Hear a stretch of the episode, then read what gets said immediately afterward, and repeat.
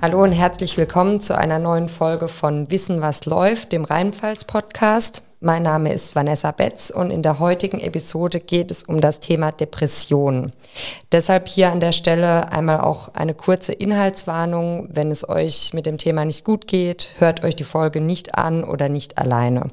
Ich unterhalte mich heute mit einem Betroffenen der Krankheit. Er möchte anonym bleiben, ist aber bereit, hier in dem Rahmen mit uns über seine Erfahrungen mit der depressiven Störung zu sprechen. Und ähm, ja, da sage ich erstmal Hallo, herzlich willkommen. Schön, dass du da bist. Und ja, erstmal auch an der Stelle nochmal danke, dass du uns da so ein bisschen Einblicke gibst in dieses doch ja sehr komplexe Krankheitsbild.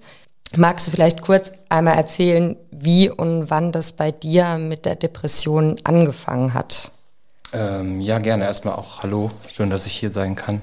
Ich möchte erstmal vorausschicken, dass ich ähm, Betroffener bin und ähm, keinerlei Experte oder, oder Arzt. Das heißt, alles, was ich hier sage, ist meine Sicht der Dinge. Genau, das ist mir, ist mir ganz wichtig ähm, vorauszuschicken. Ja, ähm, bei mir ist es so, dass ich jetzt eigentlich erst vor ähm, rund drei, vier Wochen meine letzte ähm, depressive Episode hinter mir habe, die, würde ich mal sagen, über ungefähr zwei Monate ging. Behandelt wurde ich aktiv sechseinhalb Wochen in einer Klinik und davor hatte ich bereits zwei andere Episoden, die, die eine ist ungefähr anderthalb Jahre her und die andere ist ungefähr ähm, dreieinhalb Jahre her, würde ich sagen, ungefähr geschätzt. Wie hast du das gemerkt oder wie hat sich das bei dir geäußert, diese Schübe dann in dem Fall? Bei mir ist es so, dass ich das Wort Depression für mich mit absoluter Hoffnungslosigkeit äh, übersetzen würde. Also wirklich ein Zustand, wo ich ähm, extrem viel grübel und auch nicht mehr da rauskomme, äh, nicht mehr für mich sorge, zum Beispiel das Essen komplett vernachlässige, weil ich keinen Sinn mehr darin sehe, weil ich denke, wozu soll ich denn noch essen, weil äh, es bringt ja nichts. Appetitlosigkeit wahrscheinlich. Genau, genau. Also eigentlich auch fast schon ähm, Schuld, äh, Schuldgefühl, Gefühl des Schuldes, dass man es selber auch verursacht hat auch diese Appetitlosigkeit. Ich habe hab das Gefühl, dass ich es selber bin, der ähm, dafür sorgt äh, mit seinem Verhalten, dass, dass ich keinen Appetit mehr habe zum Beispiel oder auch über auch andere Symptome selbst verursache. Und das ist zum Beispiel auch eine ähm, gefährliche ähm, Symptomatik aus meiner Sicht einer Depression, dass man anfängt, sich dafür die Schuld selbst zu geben was ähm, natürlich aus meiner Sicht dann absoluter Quatsch ist. Du sagst ja auch gerade ähm, Hoffnungslosigkeit und das Gefühl, dass das alles nichts mehr bringt. Ich denke, jeder oder jede, der an Depressionen leidet, hat schon mal den Satz gehört, er geht doch einfach mal wieder raus an die frische Luft, dann wird es schon wieder.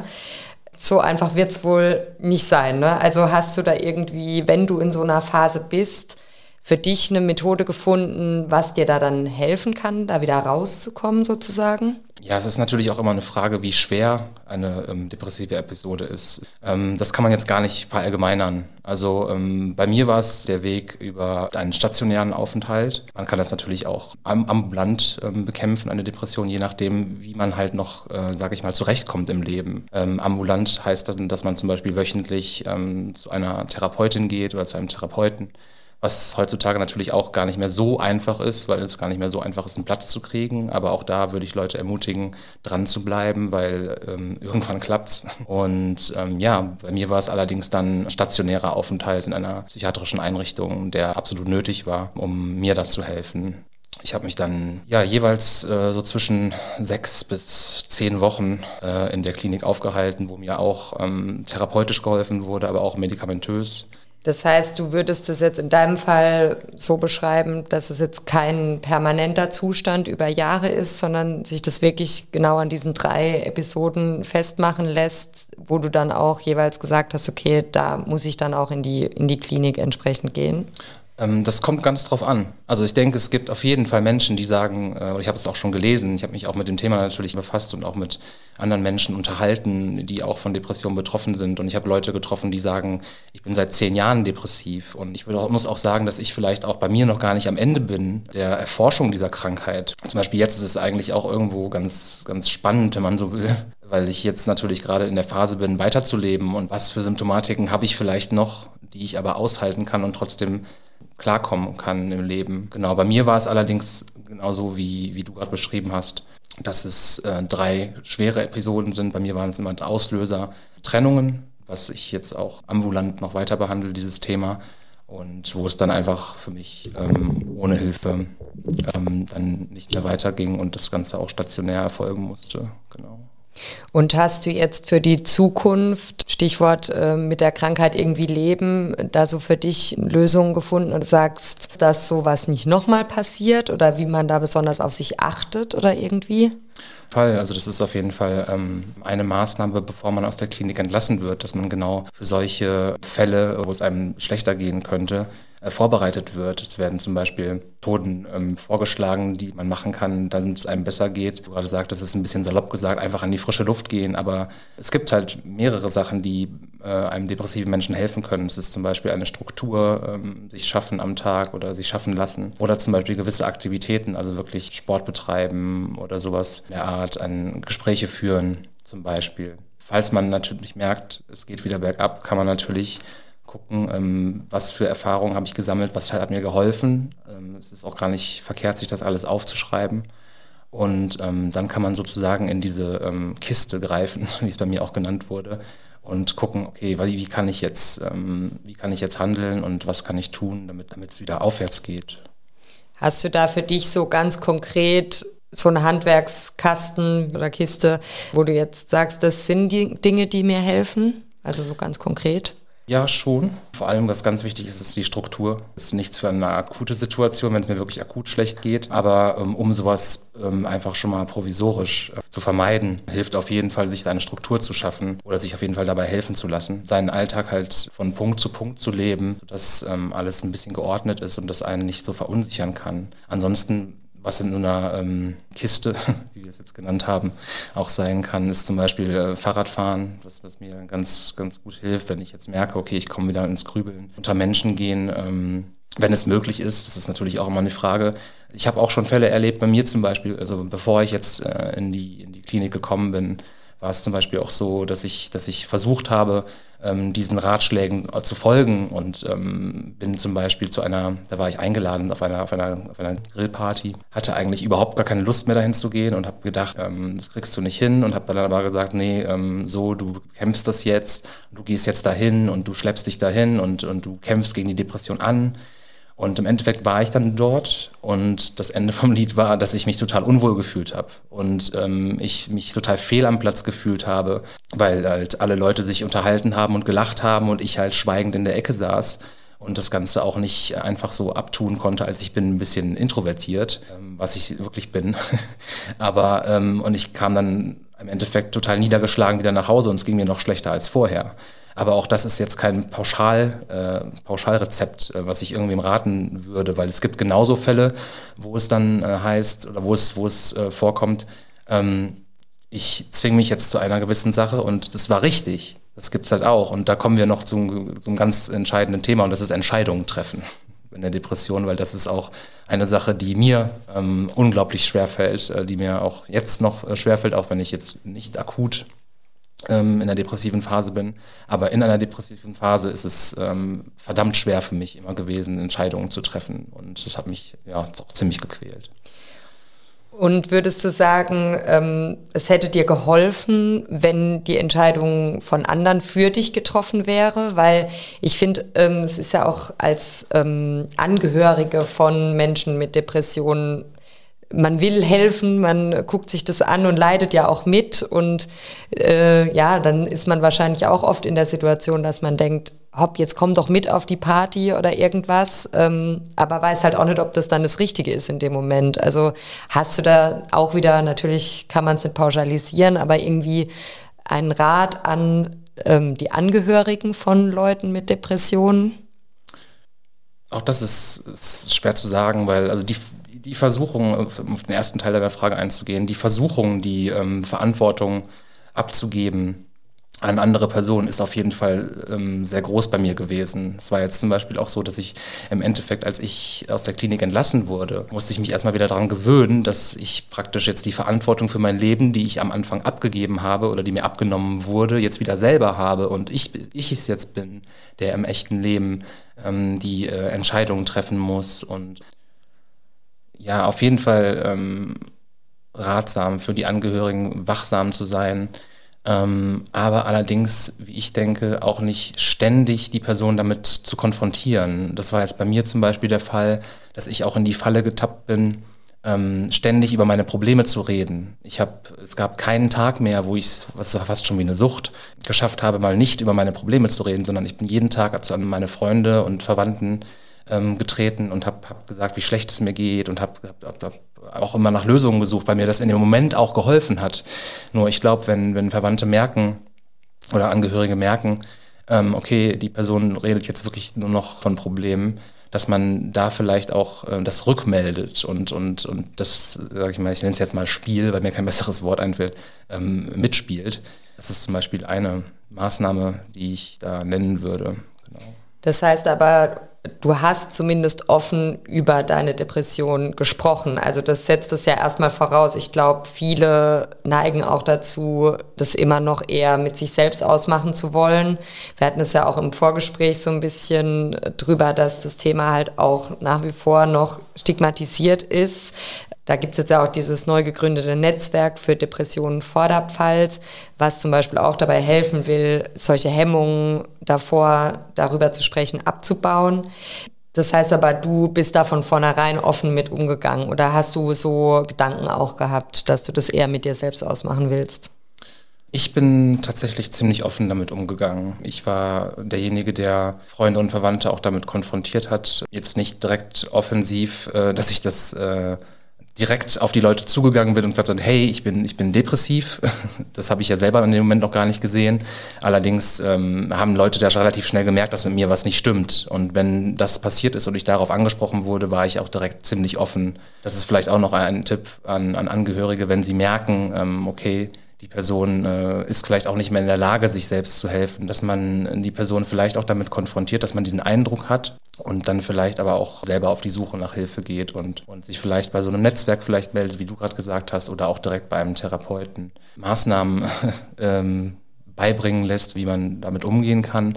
Ansonsten ist es aber auch Grundthema, ähm, dass man auf jeden Fall weiterhin für die Person da ist auch wenn man vielleicht dann in so einer depressiven Phase auch mal dazu neigt, die Leute vielleicht auch abzustoßen. Ne? Also weiß ich nicht, wie sich das bei dir geäußert hat. Das, das, kommt auf jeden Fall vor. Es ist ja auch immer die Frage, wie, wie schwer diese, diese Episode ist. Also ich muss auch sagen, ähm, was klar ist auch für Angehörige, wenn, wenn, wenn sie zum Beispiel von dem Betroffenen halt zum Beispiel mit dem Thema Suizid ähm, konfrontiert werden, würde ich auch von meiner Seite aus sagen, ähm, dass man da auf jeden Fall sehr wachsam sein muss und sich sich, sich Hilfe holen sollte. Bei mir war es halt so, dass ich ziemlich, ziemlich offen damit umgegangen bin und ähm, meine Verwandten sich auch untereinander ausgetauscht haben, würde ich sagen. Meine Freunde haben dann auch versucht, irgendwie mal eine Aktivität mit mir zu machen und so, was für den Moment dann auch vielleicht ein bisschen hilft, aber in, ich persönlich war dann schon so schwer in, in, dieser Episode drin, dass das nicht mehr geholfen hat und ich aus meinem Grübeln äh, nicht mehr rauskam und sich eigentlich alles nur um mich gedreht hat äh, und äh, ja, ich halt das gar nicht mehr richtig einschätzen konnte. Dieses Grübeln, das hast du ja vorhin auch schon mal angesprochen, dass man dann in so einem Gedankenkarussell ist. Magst du vielleicht kurz mal beschreiben, was sind es dann so für Gedanken? Ich habe zum Beispiel alles auf mich selbst bezogen, irgendwie das Bewusstsein dafür entwickelt, daran, daran schuld zu sein und habe dann um die gewisse Situation, die gerade passiert ist, zum Beispiel mich die ganze Zeit gedreht und habe nach Lösungen gesucht oder irgendwie nach Einstellungssätzen, die, die, ähm, die das Ganze irgendwie auflösen können. Ich kam gar nicht mehr dazu, mich mit anderen Dingen zu befassen, sondern war einfach konkret die ganze Zeit nur dabei, mich um diese eine Thematik zu drehen und ähm, da war kaum Platz noch für was anderes. Allerdings äh, weiß ich, dass ich mit, ja, mir waren es halt Trennungen, die dazu geführt haben, dass es natürlich da Gründe ging, warum, warum ist die Beziehung gescheitert, ähm, liegt es an mir, wie, wie, wie verhält sich äh, die Person jetzt gerade oder sowas halt. Man stellt sich die ganze Zeit Fragen und eine nach der anderen und eine nach der anderen und man kommt nicht raus und es führt halt auch zu nichts. Und das ist halt auch, ähm, habe ich mal gesagt bekommen, ein bisschen daran erkennt man Grübeln, dass man halt zu keiner Lösung kommt. Man stellt sich Fragen und, und denkt und denkt nach und denkt nach und man, man kommt aber zu keinem Ergebnis. Es führt einfach zu nichts und daran erkennt man dann, dass es vielleicht sein kann, okay, ich äh, fange gerade an zu grübeln oder ich grübel gerade. Und das war quasi der erste Schritt und daraus haben sich dann in der Folge die Situation ergeben, dass du dann gesagt hast, äh, ich habe auch keinen Appetit mehr und so weiter wahrscheinlich, ne? Genau, ich, ich habe mir immer wieder die Fragen gestellt rund um meine Beziehung, die halt gescheitert ist und ähm, mich nur noch damit befasst, dann ist kein Platz mehr gewesen für Essen zum Beispiel. Also ich habe mir dann komplett die Schuld an allem gegeben und habe mir gesagt, okay, das sind Probleme, die sind so massiv, die werde ich auch nie mehr lösen können. Und äh, also das meine ich mit dieser kompletten Hoffnungslosigkeit in dem Moment, wo man auch gar nicht mehr daran glaubt in dem Moment, dass es besser werden kann. Und dann denkt man natürlich auch, okay, warum soll ich jetzt noch für mich sorgen irgendwie? Es führt ja zu nichts. Das ist vielleicht auch noch eine Sache, die ich von mir berichten kann, die ich immer wieder sehr interessant oder auch mutmachend äh, finde, die man aber auch, irgendwie musste ich immer mehrfach erleben. Und zwar, dass man in dem Moment, wo man, wo man diese Hoffnungslosigkeit spürt, man, man ist fest davon überzeugt, dass dieser Zustand sich nicht ändern wird. Und man ist so, der, so klar der Meinung und irgendwann endet dieser Zustand, der kann gar nicht äh, dauerhaft anbleiben. Irgendwann wird es ändern und man kommt wieder in eine andere Situation. Und dann kann man auch äh, zurückblicken und sagen, oh, guck mal, äh, ich habe es tatsächlich geschafft oder es ist, es ist passiert. Ich habe sozusagen durchgehalten oder habe ähm, eine Maßnahme getro gefunden, getroffen, die halt dazu geführt hat, hat mir helfen lassen, dass ich jetzt wieder äh, anders fühle, das zu merken, sich das zu behalten und wenn es einem mal schlecht geht, das in Erinnerung sich zu rufen. Ähm, es, ist, es kommt wieder, es kommen andere Zeiten, es kommt ein anderer Zustand. Das zu glauben ist gar nicht einfach. Das ist für mich total schwer gewesen, weil ich immer der Meinung war, so, nee, diesmal, diesmal ist es aber, diesmal ist es hoffnungslos, diesmal diesmal habe ich keine Chance, diesmal ähm, ist es so schlimm, diesmal habe ich alles so vor die Wand gefahren, dass nichts mehr hilft. Ja, ich glaube auch, dass das ist tatsächlich was, was man vielleicht dann ein paar Mal erlebt haben muss, um dann zu merken, ah ja, okay, ich hab's doch da wieder rausgeschafft. Vielleicht kannst du das noch irgendwie mal beschreiben, ähm, wie das dann bei dir jetzt genau abgelaufen ist. Also du warst jetzt ja gerade erst in stationärer Therapie. Wie waren da die konkreten Maßnahmen dann am Ende? Bei mir war es halt so, dass ähm, in meiner vorletzten Episode ähm, ziemlich viel ausprobiert wurde, auch stationär, was erstmal nicht angeschlagen hat, wo es echt lange Zeit nicht gut aussah, bis dann halt eine Methode bei mir ausprobiert wurde, die ich vorher auch noch nie gehört hatte. Das ist die sogenannte äh, Elektrokonvulsionstherapie oder auch Elektrokrampftherapie genannt. Das ist tatsächlich sowas, da wird man in eine, ich hoffe, ich sage jetzt nichts Falsches, Wie gesagt, ich bin kein Arzt. Aber da wird man halt äh, in eine Vollnarkose versetzt und kriegt dann durch zwei Elektroden, ja, wird das Gehirn in einen Krampfzustand versetzt und ein, sozusagen ein epileptischer Anfall fast äh, simuliert. Und das hat tatsächlich dafür gesorgt, dass es bei mir so den Effekt hatte, äh, dass ein Reset-Knopf gedrückt wurde. Also ich, bei mir war es so ein bisschen so, okay, habe ich jetzt die Chance oder ich glaube plötzlich daran, dass ich doch wieder was aufbauen kann. Das war natürlich nicht, unmittelbar nach einer ähm, Behandlung so, wobei es bei mir schon, schon starke Auswirkungen bei der ersten schon hatte. Allerdings ähm, wurde es dann immer besser mit, mit, mit den laufenden Behandlungen. In dieser Episode jetzt hatte ich, hatte ich ähm, acht EKTs, die sich über ungefähr drei, vier Wochen gestreckt haben. Und ist es dann kombiniert nochmal mit ähm, Gesprächstherapie zum Beispiel oder völlig losgelöst davon? Ja, genau, das sollte ich noch erwähnen. Das ist jetzt, äh, äh ich hatte einen langen Tag. also äh, das ist auf jeden Fall der Fall. Also ich hatte äh, permanent auch neben, neben der ähm, EKT-Behandlung therapeutische Begleitung. Ich hatte einen festen Stundenplan pro Woche, wo mir halt so eine Struktur gegeben wurde, wo ich ja, gesprochen habe mit, mit, mit anderen Menschen auch zusammen, ähm, Gruppentherapien, Sportangebote und Ergotherapie auch viel, wo dann halt für eine Struktur gesorgt wurde und neben dem EKT natürlich noch weiter behandelt würde. Ich würde sagen, äh, sich einfach nur ähm, darauf zu verlassen und sagen, so, das heilt mich jetzt, finde ich sowieso immer persönlich schwierig. Am Ende ist man es irgendwie selber und das ist auch das, das, das Tückische an dieser Krankheit auch, dass es da, wie gesagt, kein, kein Allerheilrezept gibt. Ähm, und äh, am Ende muss man für sich den eigenen Weg finden, da rauszukommen. Ja, ich, ich denke auch, also es wäre sehr schön, wenn man einfach einen Knopf drücken könnte und dann wäre wieder alles gut, ne? Aber es ist halt auch viel Arbeit, die da mit dahinter steckt. Da muss man vielleicht auch differenzieren. Ich meine, jeder kennt es, dass man schon mal eine schlechte Phase hatte, nenne ich das jetzt einfach mal, ne? Oder was würdest du sagen, sind Anzeichen dafür, dass man wirklich droht, in eine Depression zu rutschen? Oder wann ist so der Punkt, wo man sagt, jetzt sollte ich mir doch Hilfe holen? Ja, ich denke mal, so ein bisschen, wie ich gerade schon beschrieben habe, ähm, auch mit dem Grübeln, dass, dass, äh, dass man halt merkt, okay, ich bin jetzt schon verdammt lange in der Phase und es, und es führt auch zu keiner Besserung und ich komme eigentlich immer wieder mit denselben Themen und die ziehen mich so runter, dass ich halt auch meine Strukturen vernachlässige, mich immer mehr zurückziehe. Ich würde sagen, da ist vor allem die Zeitspanne Da gibt es auch keine Pauschalaussage, aber für mich persönlich, äh, wo ich das merke, ist die Zeitspanne. Also ich, für mich gibt es auch mal einen ähm, Tag oder eher Stunden, ähm, wo ich merke, okay, jetzt, jetzt geht es mir gerade nicht gut. Allerdings ähm, komme ich dann wieder da raus und dann merke ich, okay, ist jetzt nicht der Anfang einer, einer neuen depressiven Episode, sondern äh, es ist halt etwas passiert. Und deswegen bin ich schlecht drauf. Das ist ja auch immer das Ding. Habe ich gerade wirklich akut was erlebt, was mich schlecht drauf lässt, sein lässt, was ja dann völlig normal ist? Oder bin ich halt vielleicht auch völlig ohne erstmal offensichtlich triftigen Grund total niedergeschlagen? Und ähm, das sind auch Anzeichen, die man dann ähm, gut beachten kann. Und dann ist ja auch die Frage, also ähm, wie sieht es bei dir jetzt aktuell aus? Also du hast es ja schon gesagt, eine Heilung in dem Sinn gibt es wahrscheinlich nicht so, aber würdest du sagen, so jetzt erstmal bist du geheilt oder wie, wie kann man das jetzt so sagen? Wie gehst du jetzt so im Alltag nach der stationären ähm, Therapie mit dem, mit dem Krankheitsbild um? Ähm, ja, ich würde schon sagen, ähm, also meine Ärztin zum Beispiel hat mir, hat mir gesagt, dass der, es gibt einen biologischen Anteil der Depression und einen therapeutischen Anteil. Und der biologische Anteil wurde sozusagen jetzt geheilt. Ähm, und jetzt gibt es natürlich noch den therapeutischen Anteil bei mir. Der Auslöser sind immer Trennungen gewesen. Das hat natürlich auch Gründe, die wahrscheinlich ähm, in der Kindheit zu verorten sind.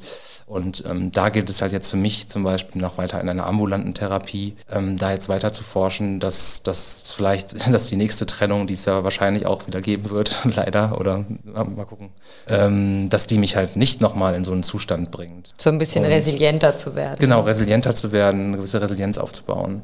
Ich bin jetzt gerade in der Phase, wo ich es auf jeden Fall schaffe, mir eine Struktur aufzubauen im Leben, äh, auch wieder meiner äh, beruflichen Tätigkeit nachzugehen auch Aktivitäten außerhalb vom beruflichen Kontext äh, unternehme und mein Leben halt gerade selbstständig auf die Reihe kriege. Und daran merke ich schon, dass es gerade in Ordnung ist und bin auf jeden Fall gewillt, da jetzt ähm, das weiterzuführen und ähm, mutig weiterzumachen. Ja, das hört sich doch jetzt vor, vorerst unter Vorbehalt erstmal sehr gut an. Also da wünsche ich dir auf jeden Fall weiter viel Erfolg auf dem Weg und dass sich das weiter alles noch so festigen kann mit der Struktur und allem. Dankeschön. Und bedanke mich auf jeden Fall für deine Offenheit und für deine Zeit. Ja, gerne.